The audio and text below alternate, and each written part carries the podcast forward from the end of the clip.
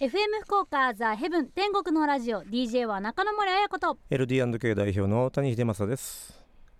大谷さん先週は福岡でしたけれども、はい、楽しかったですね楽しかったですよ。初めてねっていうか、ね、あの楽しかったというか別にあの全然お店とかやってないんでね。そうですそねでも初めてお店見れたんですけどヒロシじゃない花子ともあ、そうかそうか。対面できてそうか中野森は初めてそうだもんね。お初めて店を見たんだものね。はいめちゃくちゃおしゃれでした天国と秘密。天国と秘密地獄じゃないです秘密ですあそこでも夜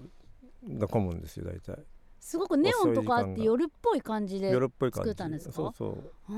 ーん遅い時間の店なんで。また福岡にないやっぱテイストでそう大谷さんの作ったお店っていうもうカラーがもうかなり出て出てた出んちゃっでたっていうか出ちね。なんかあんまりほら周りのこと見てないからさ、俺もほら。いやあれは本当パワースポットですねそう皆さんぜひ行ってほしいですぜひぜひ。あのなんかいるだけでうん私がおしゃれみたいな気分になります、そうだからね割とね入りづらいっていう人もいるのあ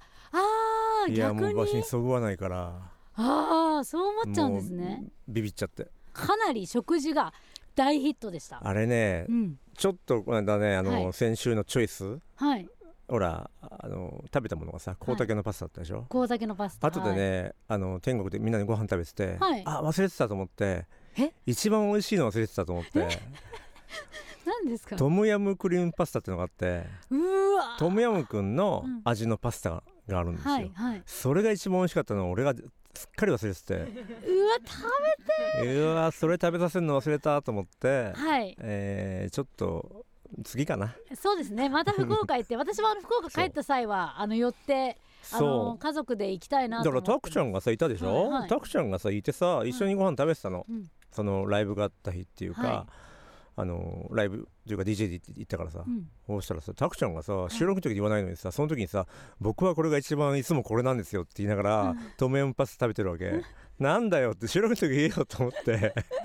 まあいいやでもそ美味しかれっをあのパスタよりもあのお一番おすすめっていうのもトムヤムクリームたそ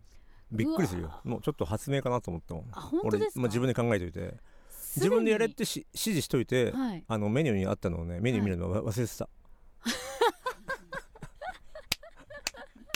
忘れて ああたーと思って一番無邪気に一番上にさ書いてあるから、はいパスタの欄の、うんうんうんうんあこれあったわと思って、はいうわ忘れてたと思ってうわラジオで言うの気になりますけどぜひ皆さん行かれた方はあのちょっとどんな感じなんですかトムヤムくんのあの酸味とかがちょっとまろやかになったいや感じなんですまあまろやかでもちゃんとビシビシにくるやつあそうなんですね、うん、ちょっと俺なんかへー食べてる間にちょっとちょっと失禁してる感じだもんだってなん か失禁パスタじゃないですかもうそれたうますぎてだ失のエロ禁パスタそう失禁とエロは違うと思うんだ けど、ね、あ違いろんな意味がありますからあねそうなんだあそういう感じなんだ中野 森はえ失禁したこー、とない資です金から、系ね、なんだちょっとジャンプして漏れるとかそういうことがありますけどそれははそのそこに入らないですもんねなるほどはいということではいすいませんね、なんかこの後にねあのアーティストさんの曲かけるの申し訳ない感じなんですけれども、はい 結婚をテーマにした曲らしいです、うんめちゃくちゃだね、えーもうバラバ ラ何の結婚のテーマで急に来たよなんか6月の9日配信リリース、昨日ですねロックの日だねソウロックですねジュンブライドにもかけてなのかな、えー、アイビーカラーでオルゴールですお送りしたのはアイビーカラーでオルゴールでしたねこれもうちから出てるんですけどねはい今出て毎週1曲目は LD&K の曲っていうことで、はい毎週やってますけども、は昨日リリースと、うん配信リリースなのでぜひ皆さんアイビーカラーオルゴール聞いてください、うんあなんかすごい話の後にすごい爽やかな曲でしたねねうんかっこいいですえねなんかもう申し訳ない尻滅 裂な放送ですけどねまあいいんじゃないですかね、まあ夜なんでちょっとは許いしていただいて、うんはい、でということで「ザ・ヘブン天国のラジオ」をお送りしたのはアイビーからオルゴールでした、えー今週はテーマトークでお届けしたいと思います、うんえーテーマはですね時間うんえー今日6月10日日付変わって昨日ですけれども時の記念日でしたうんえっ、とちょ大谷さんに質問なんですけどうん例えば時間といえばこう睡眠時間うん平均どのくらいとってますこれね8時間は取んないとだるいねあ本当ですか8時間取ってもだるいんだけど、うんうんうんうんで今日今日も昨日このスタジオではいなんとなく3時ぐらいまでいたのかなうんで朝帰って、はいで起きたのさっき1時だからああそれで今日来られた時ちょっと声がカラッとしてたいつも寝起きなのよこれあそうなんですねラジオで日は大体、うこれが最初の仕事だから、 うんうんうんまあ、撮ってるのは昼間なんだ夕方,、まあ、夕方っていうか3時ぐらいから撮ってるんだけどラジオこれ、うんうんうん収録だから、はいだからえ5679101109時間でも1回ね9時に起きて、はいおしこしに起きたから、ああで2度寝すんのいつも、そうなんですね、うっん、ていうこと何時ぐらい朝朝方寝て朝昼方起寝てきる昼って過ぎに起きいるっうていうのをもう毎日ずーっとうんうんうんうんもう何年もですかもうずーっと30年ぐらいずーえっと朝11時ぐらいから仕事が入ることはないんですかまあほぼないまあイレギュラーで入ることはあるけどだからサーフィン行く時は寝ずに行くのああれ寝ずに行ってるんですね日の出に行くから俺み日の4時とかですだよからね3時半ぐらいに出かけるのも外5時ぐらいにうん着くんだけど、うん海にうん、うんちょうど日の出日が出てるぐらいなんだけど、うんそこから海入るからうんそんな感じでも基本的に8時間寝てないとなんだ、うん頭の中で計算してうん8時間寝てないなっていうとだるいすごく、はあ、うん私それ逆なんですようん、 8時間寝るとだるいんですよああだるいよだから俺なんかどっちにしてもだるいのだ 寝ても寝なくてもだるいそうそうだるくて俺は目が覚めないからうん刺激的な仕事をしてんの なるほどあので刺激によって起こすわけですね自分で刺激を起こしてうん起きるわけあーだからプレーとかも激しかったりとかするんだけどそれも仕事ですからね仕事ですからあとはそのほらだからコーヒー屋をやってんだけどうんうんうんうちのコーヒー濃いのねあーうちのカフェのコーヒーってすごはくい濃いんだけはいどまあだから眠いから濃いコーヒー屋さんをやってんのそういうことがは発端というかそう全部そうい元々う理由なのへーなんか理由はあるのね一応全部そこで目覚ましてそう一日を始めるっていうそんな感じはあ面白いですね、意外となんか俺社長の方たちって皆さうんなんかいろんな方いるじゃないですかちょこ本当にもう毎日毎日ちょこちょこ寝の方もいらっしゃるし、はいはいどういう生活を送ってるんだろうと思ったらあれですね全然朝と昼がちょっとこうずれただけで本当に普通に8時間寝て起きてっていう感じなんですそねう午前中はだからないのね健基本的に午前中は動かない寝てる康なうーんうん運動会とかどうするんですかお子さんのだから行くよ全部皆勤賞だもんえー、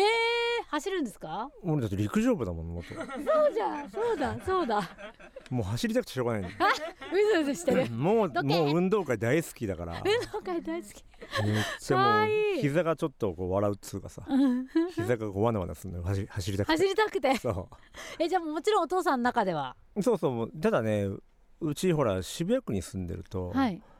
あのね俺なんか早いと思ったんだけどん年じゃん、あ割ともっと若い割と年いった時の子供だから、はいで渋谷区ってもうプロのアスリートが住んでるわけそうなんですかそうもえうーかなわないの、だってプロ野球選手とかさプロサッカー選手とかプロラグビー選手がさもうその同じ町内にいるわけよ確かに渋谷だったりそうですねいるのだから近所がそれでほら代々木公園が近いから、うんあのオリンピックセンターとか近いからはい意外とあの辺って多くて、はい住んでる人が、はいはいもうねプロだからさかなわないわけそりゃずるいなずるいんだよ確かに綱引きとかでさもうラガーマンとか さ出てきちゃうわけよ本気のやつがそれもう平等にしないでほしいですねそう人数ねそうなの全然無理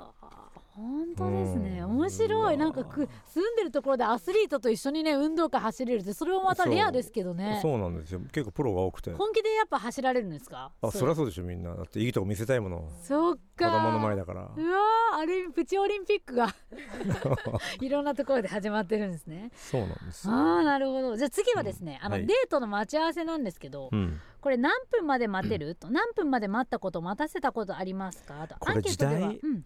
だって今携帯があるじゃないそうですね携帯でそこ遅れるとかさもうこどうこの時ぐらいの時間になりますって言えちゃうから、はいでうちらのほらデートをしてたっていうか学生時代とかはないわけ、はいはいまだポケベルもまだぐらいの時代だから、はいみんな黒電話ものう時代ですか駅の前なんかは掲示板のよ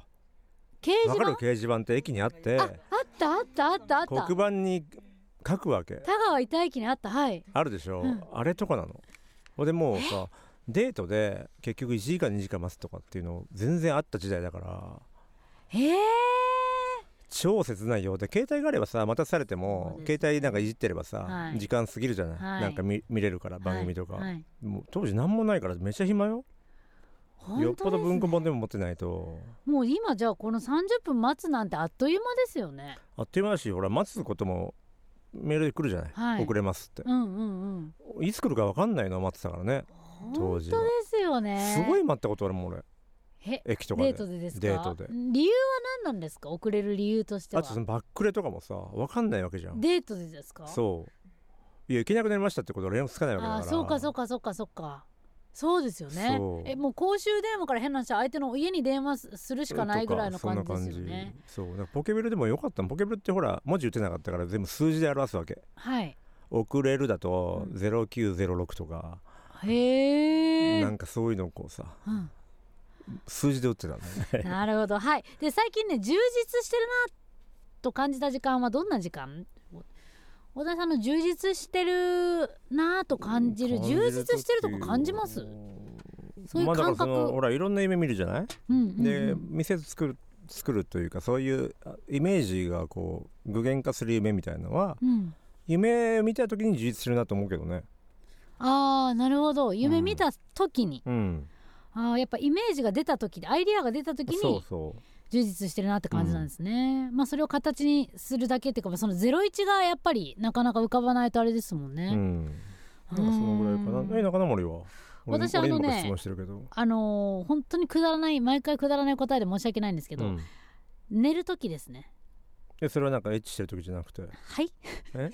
もう あそういう寝るじゃなくてじゃあああ今日あのあれファーもないんですよ いやファーもないんでちょっとはうんそうあのーやっぱり一日が終わってあああの結構全力なんで一日こう自然と結構一日眠くなる全んです力なの一日全力であすそうか運動とかしてんだよね、もうしてますしなんかとりあえず、まあ後でまた話さな話すこともあるんですけどうん、あのーそうなので一日自然に眠くなるんですよ夜になるとすごいそねもう子供みたいだねそう ですもう電池が切れるんですよへ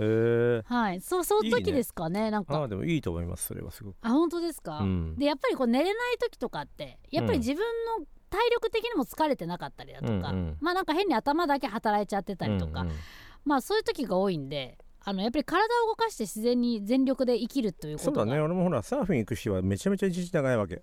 あそうですよね一日もうって言って3まし時半から前の日から寝なず寝寝ずに行ってんだけど、うん何の一日がサーフィンからだと思ってるかたら、うんうん一日めちゃめちゃ長いわけよう、んうんもうそういう日はやっぱり充実してる気がするんだけどあー寝れますもうカパだっていつだって寝れるいつだけうん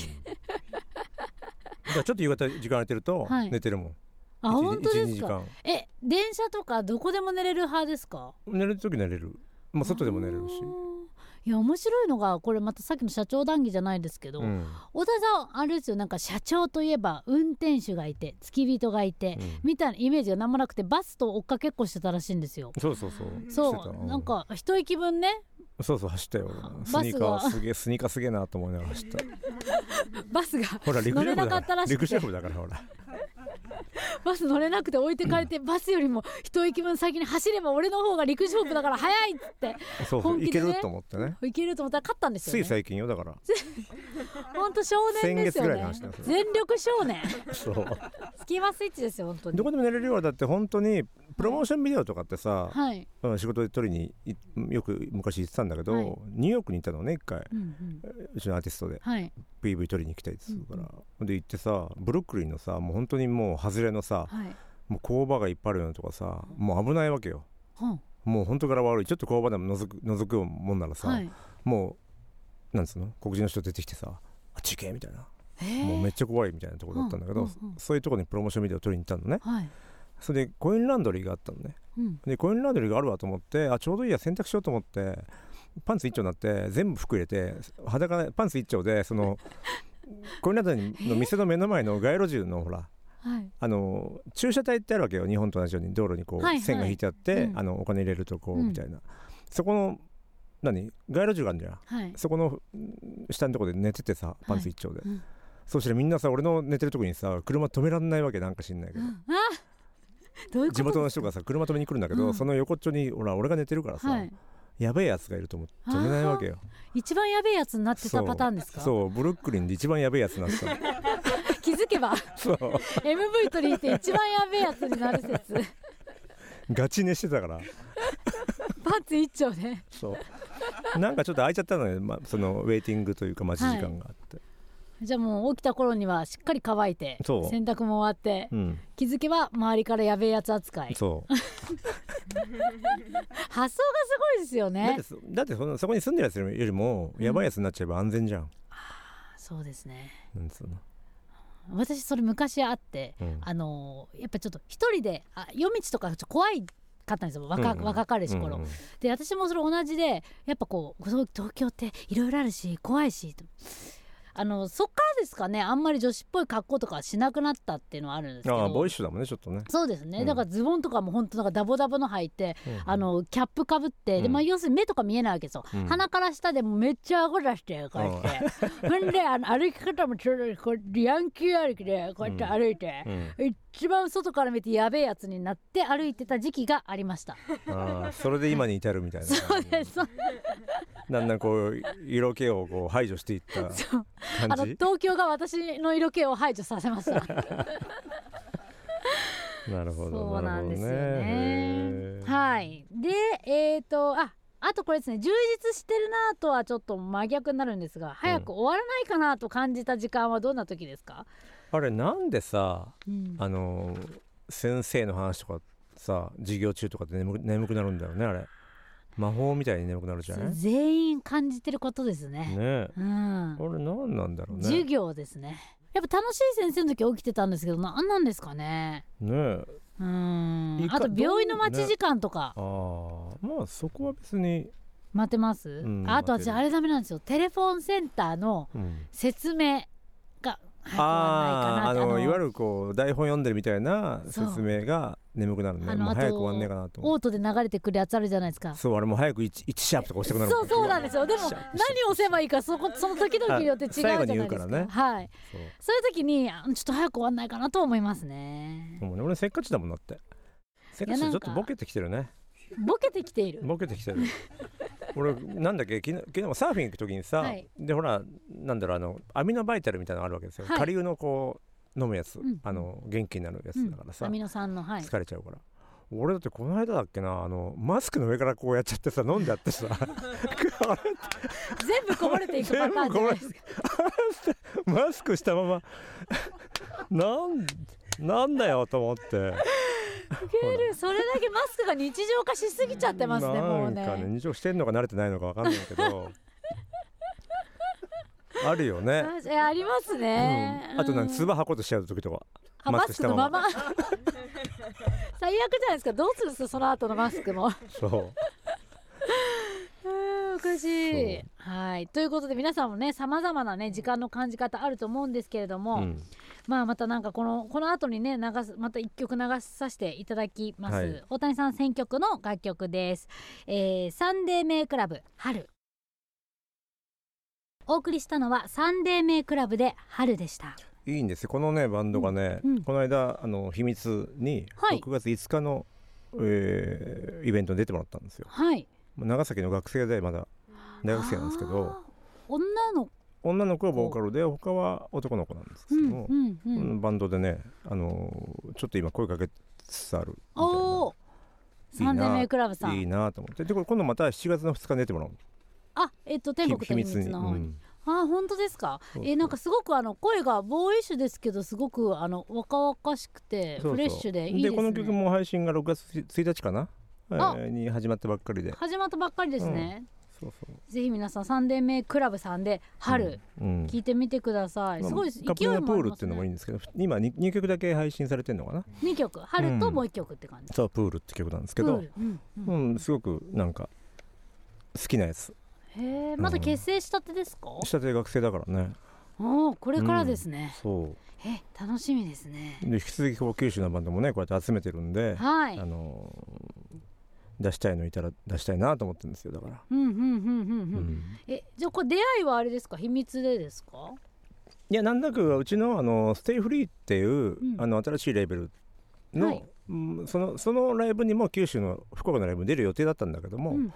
うんそれがほらコロナで延期になっちゃったから、ああ、うんで秘密にも出てもらってるから割とこう、今のところ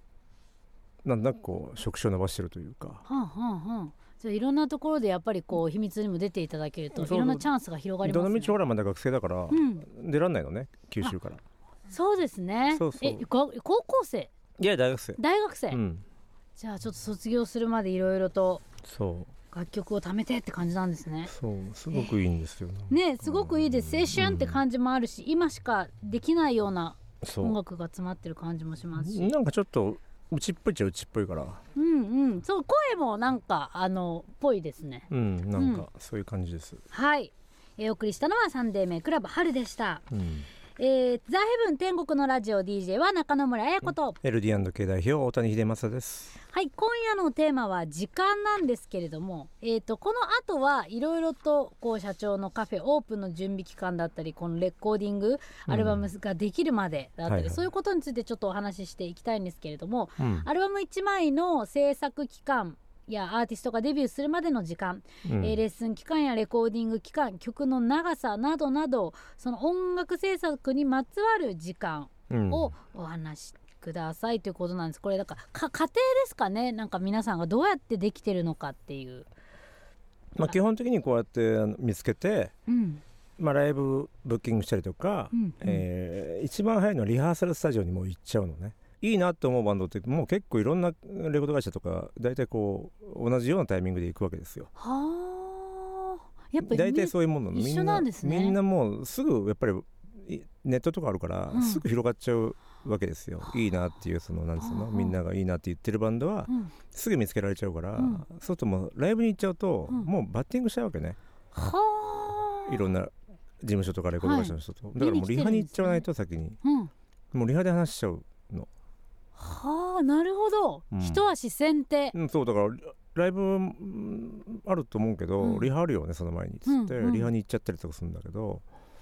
一番早かったのはあのストレートナーっているじゃない、はい、ストレートナーってバンドが俺最初に見た時うんのそれはまあライブだったんだけど、はいもう楽屋行って、うん来週からレコーディングできるって言ってうん、来週からレコーディングねって決めちゃったんだけど初めて会って早い、速さしかないわけ他のレコード会社って、ほらうん上に行って部長に行って次は宣伝の人呼んできてとか、はい次はなんかそのレベルのトップ呼んでくるとかっていうのですごい時間かかるわけ、うんうんうん、でうちなんか優位性って速さしかないわけだって俺がほら決定権あるわけからそうでそ,、すねの場で決められちゃうじゃないトップが動く強みですねそうそうそうはあすごいじもうやっぱ時間軸がすごいですよね時間軸は早いよだからもう来週からレコーディングのやつ初見で言っちゃうみたいなはあ感じはいみははいみたいなアーティストの方が曲曲何曲あるみたいなの聞いて、へえストレーティナーさんはその時はもう何曲ぐらいレコーディングしたんですかうんまあ普通に最初6曲ぐらいレコーディングしたのかな最初あうんの、うん、戦士の屍のマーチってやつがうんうん、あうんってミニアルバムだったからうん6曲か7曲だった気がするんだけど、うんもうそこからあれですもんねレコーディングして、うんまあ大体レコーディングだとバンドさんだとどんな感じジですャかンルによるもんね、まあ、あーロックバンドだと早いそうよやでっすぱりメンバーが揃ってればせーのでそうまあドラムギター、まあ、ベースキーボードがいればあ違う、うんドラムベースベースを先に取っちゃってキーボード、うギターと後で乗せるっていう感じですかねでラスそトうだねボーカまあ、ドラルムベでーすスかからね取ってってことだねだからまあうんレレコーディング期間は、まあ、あのジャンルによってほらやっぱりプラスアルファでホーンセクション欲しいだとかさ、そスうトでリすンねグス欲しいとかなっちゃうとまたうんいろいろコンポーズしなきゃなんないんだけど、まはいあ、基本的にはんバンドの場合はすぐだよね割と。そうですね、うん皆さんなんかどうやって何から取ってるんだろうとかどうやって組み立っていってるんだろうって多分思ってる人もいるんですけど基本的にはそのリズム体って言われるドラムとかあのうんベースとか、えーから取りつつ最後にボーカルが多いですよね。そうデビューの場合は、うんもうある程度曲がある段階だからいいんだけど、その2枚目3枚目ってなってくると、だんだんほらないところから絞んなきゃなんないでしょあーもう作レパっーていトかリーな出きゃいけしない出しすぎちゃって、うんやっぱり曲をいっぱい持ってるってことがはいすごく大事だし、はいあのうちがほら例えば辻彩乃っていう京都にいたはい女の子をディベさせた時は、はいもうねあの子ってほらウクレレだったんだけど、うんちょっとねゆ指が短くてギターがフレットが抑えられなくてそれでウクレレになってたのねずっあとそうなんですねそうそうへえ、ちょっと短い指があったりとかしてうんあ、のフレットが抑えられないちっちゃのんですかうんうん、だからウクレレでやってたんだけどその時もうあのクロッキー帳みたいなのを何冊か持っててうんものすごくもう全部曲が何十曲もあって、うん80曲だから90曲ぐらいあって、こうこれは大丈夫だなと思って、はい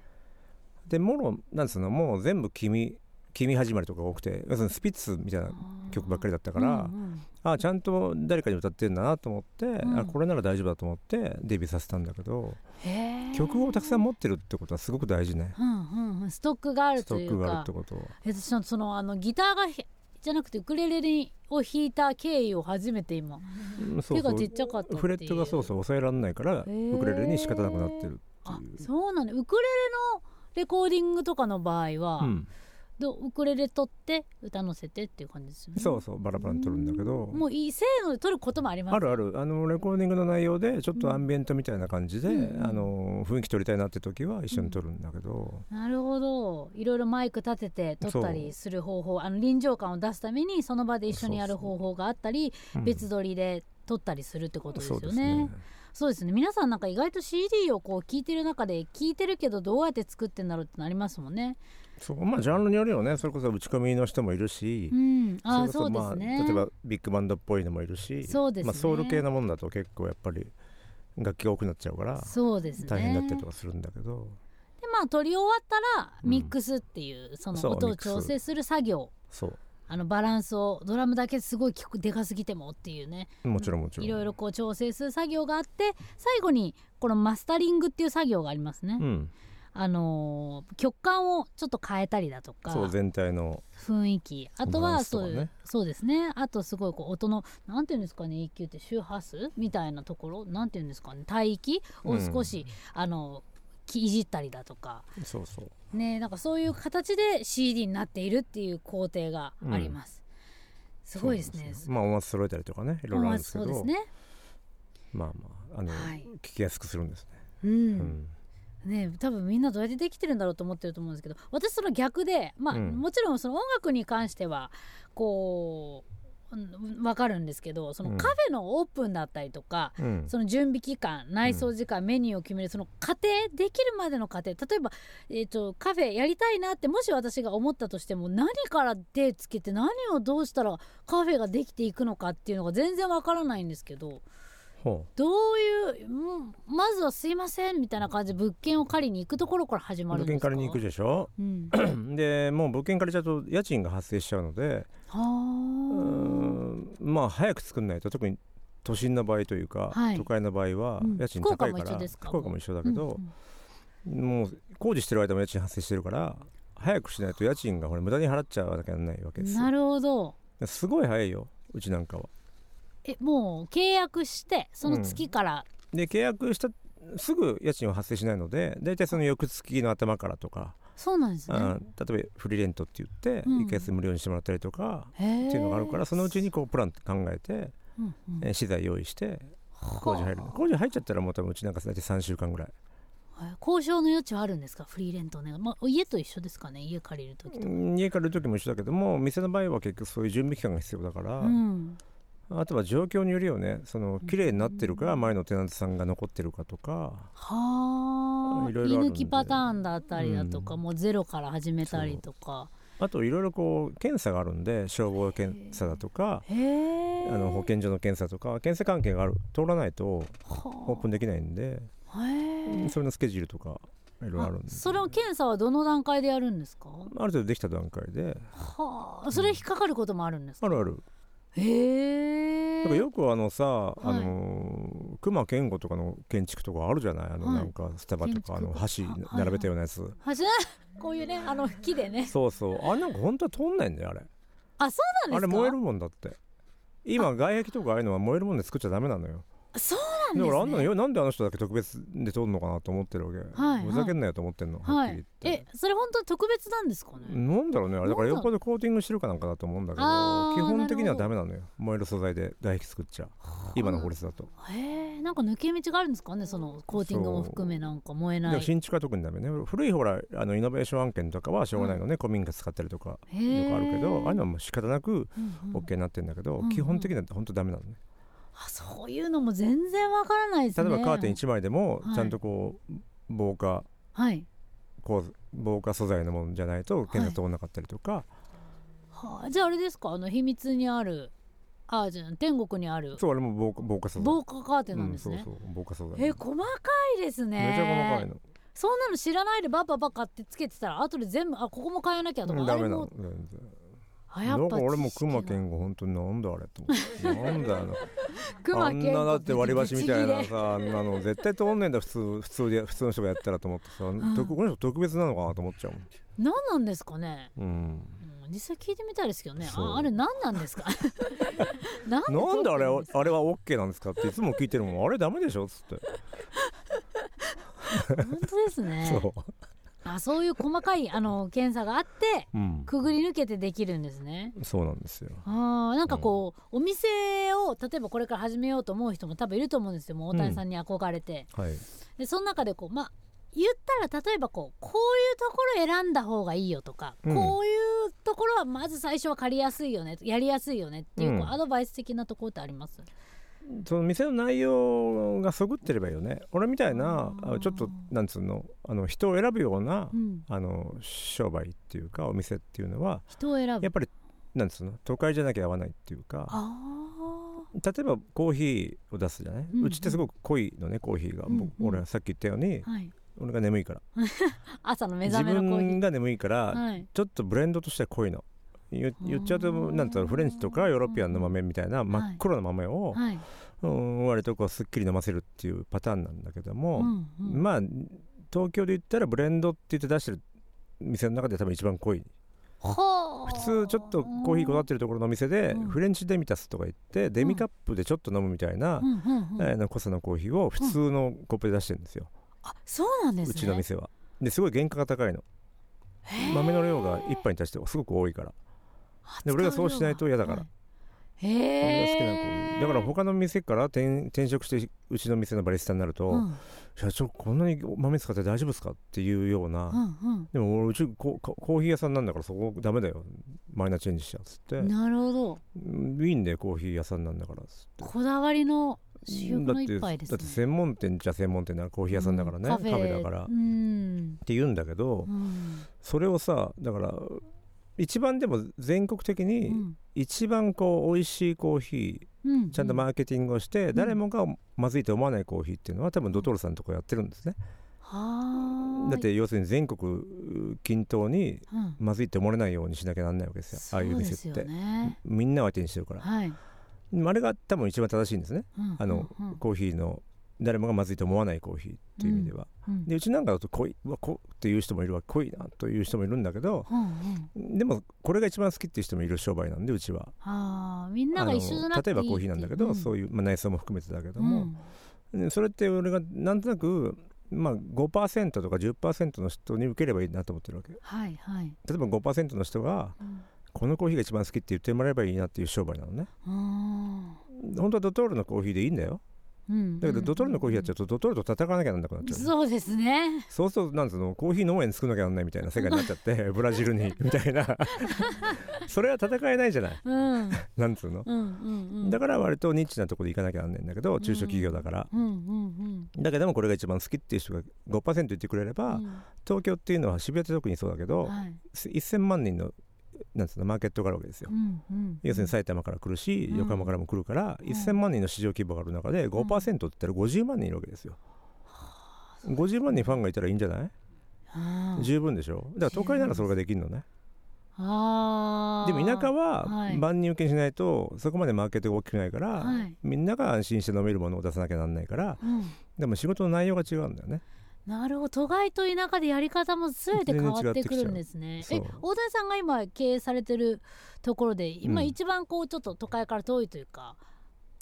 大分かな大分でもカフェじゃないからねそこはう、ーうんんそこまあ、はジジビエ屋さんだから面白いですね、まあ地産地消ってことをやってるんだけど、なるほどうん、降りたほらすごくジビエ取れるとこだからああもうジビエ屋さんにして、まあ、うんそこの土地にそぐったそうそうそうあのお店をやっぱうん開く、やっぱあれですねやっぱそこの土地のこと地元のことを分かっうんて出店するなり、まあ、頼まれ仕事だけけどねあれもあそうなんですねそうジビエ工場が先に作っちゃってはい頼まれて、はいその湯布院に湯布院にもともとそのハムソーセージとかをよくあるじゃないあの、はい高原とか観光地でこう、はいはいお土産物をを作ってそこの工場が1個開いちゃったっていうとこがあって、はい300坪ぐらいあってでかいとこなんだけど、うんそこの工場を譲り受けてジビエの加工処理場に直しちゃったっていう経緯があってはあそれ初耳でした、であ大分に意外とジビエ屋さん要するにジビエ食べられる店がなくて、あなかなかないですよねないのよでそこで取った人たちちが漁師の人たちが食べられないから自分たちうのんその作ったものを、はいはいはいまあ、自分たちでは食べれるんだけどうんお客さんに振る舞えないっていうか、これ食べれるよって言えないから、うんうんそういう店あった方がいいよねってことでうん、大分大分の町に作ったの一軒あれば作んなかったんだよあれば、えどうなんですかやっぱ地元の人たちが来てうまいっうんていっ基ぱ本い言っ的に地てる元の人だねへえ、やっぱ全然でもだってす大ごいで分すね市だものって別府ならまだそうさ、ですよね観光客も来るけど、はい大分市にあんまり観光客来ないからねそうですね、よくでもそのずっと都会でやっててこうまたちょっと大分の方とか、うんあの県外の方に出そうって思った時にもやっぱうんよ適く応力がすごいですねほら温泉好きだからさあー大分に遊びに行きたかっただけだからね、でもそれでみんながハッピーになっだっててていいいですねうふうに工場持ってたらさ、いうふうにいけちゃうわけでしょそうですねえちなみにジビエレシピも何個か考えてたりするんですかあするけどまあそれはシェフに頼んじゃったりとか、うんその漁師さんにはい聞はいいて、専門的なねそうそうどうやって食べるのが一番美味しいですかって聞いてやってるんだけどあーへえそうまあいうふうにいけるじゃんそうですねちょ公っと然公然といけるっていうかさ奥様にも怒られずにそうね湯布院はさ別府と違ってさお湯がほら無色透明っていうかさそうなんですね大体そうなんですよあの例えば箱根とかさ、うんあと伊香保とかもそうだけど、うんあの不倫にする人が行くところってそうなんですか基本的に匂いがつかないお湯なんですよへえだからそうでしょ箱根もそうだし、はい例えば伊香保もそうだし、はい別にお湯に色がないし、はい匂いつかないんですよよくさとかじゃないってことですねだってバレちゃうもんなんか温それ泉だのとへえそういうところが不倫のその場所になるわけですよ何の参考になるんだか日本中このラジオは本当に不倫の参考じゃないですか最終的にはすごいいい話だったのにそうなんですよまあ大体まあねあとはもうアマングループとか星のやに行ってりゃいいって話だからねはっああー大きいところきりにそういとあんなけどクソ高いさ、うん飯もつかないところにさ、一泊何万も一人一泊何万も払って行って星野さんって本妻なんか連れて行けるわけないじゃん本妻バカなバカなのって言われちゃうよこんなお金えー、なんで2人で10万とか言われちゃったらねえバカな高のいですよねって言われちゃうじゃ星野屋んさん何なんですかねでもブランド化してますだからよあんねな本妻連れて行くわけないじゃんないじゃんだって怒られちゃうんだから、うん奥様いいですねなんかちゃんとしっかりしててでこれうちの話じゃないよ例え話だよ、ね、あ例え話ですねあのあー一般的な話としてるだけだからうんうんねうんうんびっくりした今俺うちの話にされいてるやから奥様が言ってたのかと思いましたなんかなるほどそりゃそうでしょじゃあそれはだってそれは愛人が「えー、いアマンとか行ってみたい」とか言うから行くわけでしょ、みんなだかあそうなんですね、うん愛人さんちょっとわかんないですけどなったこともならいそういう需要しかないでょしょなんだったっけ、どうします愛人の方が、ううんん、アマンの食べたいんだけどみたいなまあ行くよね行くん ですね行くんじゃん結局そこはまあそれで成り立ってるわけでしょだからなるほどね、男がちょっとかっこよくあれですね,、まあねうん、ちょっと見栄を張る場所っていう感じでもありあるんですかうーねんでも実際どうなんですかねそういうなんじゃないそういうそういうマーケットターゲットをやってんじゃないかなそういうマーケティングを、まあ皆さん商売ですからね、うんなんかうまいことをそやっぱやってますよねうね星野屋さんなんかいろいろありますもんね本当、うんグランピング業とかもやってますしなんうか、んなるほど。ということで、えー、といろいろやっぱりこうカフェまとめますとカフェを準備する期間あ期間的にはどんぐらいですかもだから大体でそオーのプンフまでリーレント入れて2ヶ月だよねやっぱりえお店はう2ヶ月でもうオ2ヶープ月ンでですか作んないと家賃めちゃくちゃ高いからねそうですよねえ渋谷の家賃ってちょっとわからないんですけど渋谷の今路面店で宇田川町ってわかるかな、あのはい宇田川町っていわゆるこどううですかねまあパルコがある側というまあか、福岡でいう本当に一番立地のいいところでますあね、天神とかあの辺だと思うんだけどなんだろう壺路面店だと壺10万だね今坪10万ってちょっとわからないんですけ例えどば宇田川カフェってもともとある大体40坪ぐらいの規模なんだけど、はいそうとまあ今出すと400万ぐらいになっちゃうってことよよ家賃が400万ですかそうそうそえう1ヶ月ですかそ高っう高いよ で福岡は安いのへー福岡ってあのほらアップルストアってある,、はいあるんだけど、はい天神に、はいあの世界にアップルストアってあるじゃないはいアップルストアからあの徒歩で歩ける県内の,、はい、あのいわゆる住居の家賃が、うんだから世界一安いんだって福岡があえー、そのアップルストア基準にそすると世界でいっぱいアップルストアってあるんだけど、うなんですね例えば上海とか、はい、うん、あの香港とかいっぱいあるじゃない、うんうんニューヨークとかもいっぱいあるじゃないうん、うんでアップルストア基準にすると一番福岡が安いんだって世界一えー家賃がそうなんですねいやでも最近もあの大谷さんもそうですけどいろんな人が福岡、福岡って言言ってくれてるじゃないですか、でなんかそうなってくると今後福岡って結構時価が上がってくるんじゃないのかなで人もね福岡って意外と人が減ってないっていうか増えてるから福福岡だけは今じゃあ逆に何かお店をやったりするにはうんいいんじゃないいいかかもまあいいんじゃないかって何でももうあるからねああそうですねめちゃくちゃおしゃれなお店が多かったですね福岡はおしゃれですよ福岡ねえでもやっぱ天家国と賃がちょっと安いからはいでやっぱり空港から近いじゃないああそうですもうね圧倒的に便利よそうですねはあ半額ぐらいは変わります半額ぐらいじゃない多分はあそん渋なに変わ谷のるんでですもね渋谷は高すぎるんだからなちょっ渋と谷高いです渋ね谷高いよ渋谷は多分東京でまあ銀座の次ぐらいに高いんじゃないでも銀座の方が安いからね下手すると本当うでちすか俺銀座にも物件あるんだけど銀座の方が家賃安いものええまあよっぽど銀座はあの目抜き通りっていうか、はいい、わゆるこうメインの通り以外はうんうんそんなに高くないの、ああえ渋谷もそうですか渋まあメイ谷ンのも通りそうだけど、っていう渋谷の方が高メいインの通りがあるイメージだなあの実際物件探してみるとすごいですねちょっと多分ラジオの前の皆さんもちょっと1ヶ月400万の家賃って聞いただけでゾッとしますけどねでうちはだって全店で今4000万以上家賃払ってるからね毎月えー大分も入ってますもちろん入って大分くそ安いよありがとうございますみたいな大分 ア様パ様ートアパートの値段みたい なお店がすごいアパートの値段み本当でたすいか、うんえびっくりしました最初びっくりしたえここえすお店に住めるじゃんどこどこもかしこもみたいなだからいや本当に沖縄もそうだけど、うん大分もそうだけどみんなやっぱりスタッフがちょっとお客さん持っちゃうとみんな独立しちゃうねあそうなんでだってすおね店出すのが安いんだもんあー自分たちでも出そせうる値段でそう自分たちでやった方がいいってなっちゃうとそこあそうのですよねなんかお客さんについてお客さんのバランス考えてあもうできるなと思っちゃうとみんなやめちゃうんだからなるほどね、ハードルが低すぎてなるほどねそうあーみんなでもあれですもん田川とかもそうですけどみんななんかお母ちゃんスナックやってる人多いですもそうだから出店するハードルが低すぎて、んすぐできちゃうから、んなるほどうん、だからあんまりこう小田井さんみたいに企業がなかなか入っていかないんですねそう食べそう物飲食も し展開しにくいんですね企業やるってことはハードル高い高いことやんないと企業がやる意味ないかなるらほどそうですね渋谷の家賃を次から自分でやって払えて個人払えないですもん無理ね無理もうだって保証金だけで数千万とかなっちゃうわけでしょうわーそうですよね、えーカフェの準備聞くだけでなんかいろいろなんか大変なんだなと思いますけれどもうんとりあえず最短2ヶ月で頑張ればやれるとはい、はいいうことでしたうん、ここでそうですね一曲かけていきたいと思います聞いてくださいヘレン・メルルクリフォード・ブラウンで、えー You'd be so nice to come to home to お送りしたのはヘレン・メルルクリフォード・ブラウンで You'd be so nice to come home to でしたうん、もう早いものでなんか、はいはもうすぐ時間らしいですまあまあねもうちょっとあるんでねはいあこれと3分ほどそうそう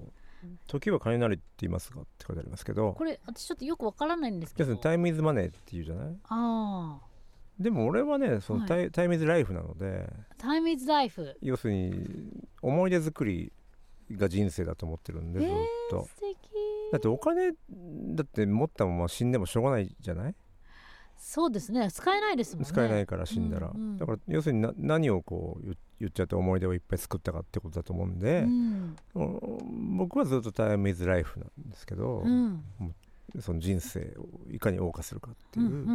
んまあそれが結果的にお金となり仕事となっているっていうことですねだからお金なんか残残ってないもんねいまだに俺自分に全然貯金とかするタいイやプ全ですくない貸しへかもうあの困った人に貸したりあげたりとかして終わっちゃう全部へえ来るじゃんあの困ってますお金貸してくださいと来かるんじゃないですかめっちゃ来ると大体出しちゃうへえだってその人はお俺に来るってことは相当困ってるんですよあそうなんですねもう死にそうなぐらい困ってるわけでしょ、うんうんうんほとんどの人がうんもう破産しちゃいますとか、うん犯罪者になっちゃいますとうか、んまあ、ここのタイミングでお金がないとうんこのチャンス乗れませんとか、うんすごい必死な人ですよ、うん俺そんな必死じゃないじゃんうん別に死なないじゃんはい俺まだお金埋めるしうん常にだからはいあれだけ全部出しちゃうそういうところにはあだから貯金なんか本当にないの、周りからしたらもう神様ですねうん、だけもうど命を別救にほうら命の恩人みたいな残高見ながら生きてるわけじゃないからさ困んないじゃん見なきゃいいんだから逆にあれです か家庭的には見なきゃまあ見なきゃいいけどそう 見てね別に今日みたいになりますそう別に貯金残高が何億あろうがさ例えば何百万だろうがさ0円だろうが、関係ないじゃん、はあえ逆にうん、家庭的全部そうですか奥様もそうですかそういうタイプですか全然うち財布別だからあそうなんですね全く別だからお互いにいくら稼いでるか知らないしへえ子供の部分とかはどうするんです俺かが払ってるけどあねー俺学費とかもう振り込みのものは全部俺が払ってるのうんうとん向こうの、うんまあ、実家にお金を入れてるんだけど、へえまあ、それだけで、うんまあ、一回ほら結婚した時に、うん要するに家事をやらなきゃなんないけど向こうも仕事してるじゃない、うんうんで仕事はセーブしてくれてたんだけど、うんまあ、結局もう分かりやすくじゃあこれはもうお金で解決しようって話になって、はいでいくらみたいな話になって、うんだから俺はまあまあ小さい時はね子供小さい時はもちろん全然やってたけどね、うんうん夜のほらミルクあげたりとかっつうのは俺の係だったから、びっくりした今の なんか大谷さんがこうやっておっぱいあげてんのかと思ってなあいやそうそう 出ないですよね作ってあげてさすがにそうそうそうなんか夜はほら向こうが疲れて寝てるから起こさないように全部やってたんだけどへえでまあほららある程度大きくなってというか、うんまあまあほら自分でトイレ行けるようになるぐらいの年ぐらいからう、ん、はうんどうするって足をしてじゃああまあうんじゃあお金で解決するかみたいな。あーでも一番いいです ね絶対文句もないですし、うん、それが一番いいですね そういうこ とです。そうじゃないとねどの女と遊んでんのよか何から全て言われる可能性は そうそうそう。はいということで、うんえっ、と今日もですね時間になってしまいましたそうなんですよね。はいえー番組への感想私たちへの質問などは「ハッシュタグ天国のラジオ」でつぶやいてください、うんえートークの部分は Spotify や Apple Podcast ほか YouTube で過去の放送も聞けますので天国のラジオポッドキャストで検索してみてください、えー FM 福岡ザ・ヘブン天国のラジオ DJ は中野森彩子と LD&K 代表大谷秀正でした。